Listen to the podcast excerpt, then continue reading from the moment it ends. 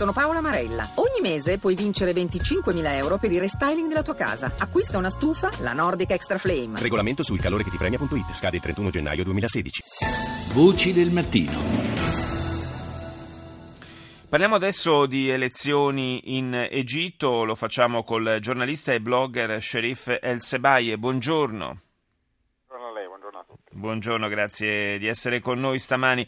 Dunque è cominciato questo eh, possiamo dire, questo tour de force delle elezioni egiziane, insomma sono state suddivise in più, in più parti, in più sezioni, eh, un appuntamento importante soprattutto perché il, sono le prime elezioni parlamentari eh, da quando è al potere eh, il generale Al-Sisi, elezioni che si svolgono eh, in un clima almeno visto dall'esterno, di eh, apparente eh, distacco da parte dell'opinione pubblica. È così? Sì, sì, certamente si teme anche un'affluenza piuttosto bassa, mm, secondo molti osservatori non più del 35%, c'è una specie, possiamo dire, di clima eh, di, di, di apatia, ma è dovuta più che altro al fatto che eh, il primo Parlamento eletto dopo la deposizione di Mubarak è stato un Parlamento eh, che ha portato il Paese in una direzione che era appunto non quella auspicata, cioè praticamente eh, verso una teocrazia, si erano viste appunto delle cose assurde con l'allora Parlamento e la consapevolezza che ancora oggi nel Paese non esista una forza politica organizzata, escludendo appunto le forze salafite che non hanno niente da invidiare ai, ai fratelli musulmani, eh, rende diciamo, l'elettore piuttosto molto incoraggiato ad andare a votare. Forse un altro motivo che incoraggia poco ad andare a votare è la, la coscienza del fatto, la consapevolezza del fatto che eh, il, il, potere sia molto concentrato nelle, pan, nelle mani del presidente Al-Sisi, dunque un, ci sia comunque un forte sbilanciamento a favore del potere esecutivo.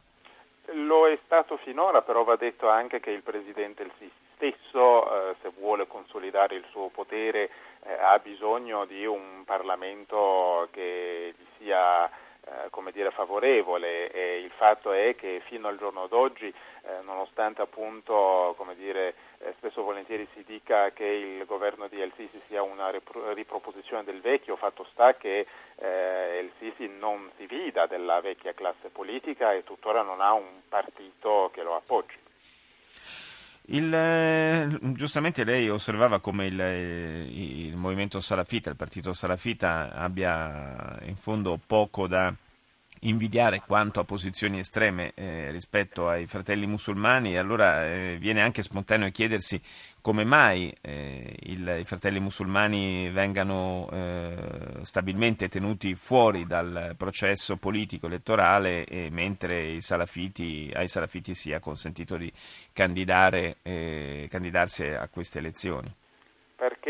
Perché detto dire, in maniera proprio eh, chiara, i, i, salafiti sono più opportunisti, quindi quando si è trattato di deporre il governo eh, di Morsi non ci hanno pensato due volte a schierarsi eh, dalla parte del, dell'esercito e dalla parte della, della pubblica opinione.